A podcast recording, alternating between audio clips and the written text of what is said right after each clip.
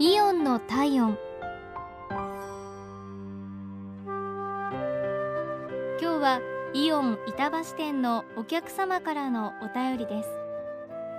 先日母とイオンで買い物をしていた時のことでした。店内を歩いていると母が疲れたようだったので買い物の途中でしたがイオンラウンジで休憩することにしました。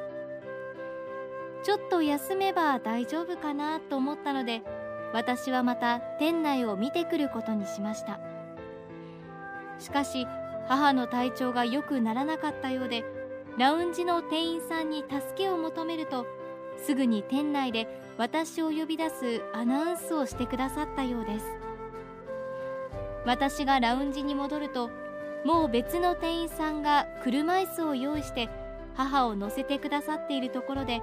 その後は車椅子を押してタクシー乗り場まで来てくださいました。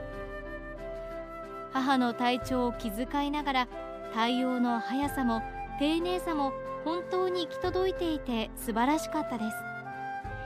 これからも安心して利用することができます。ありがとうございました。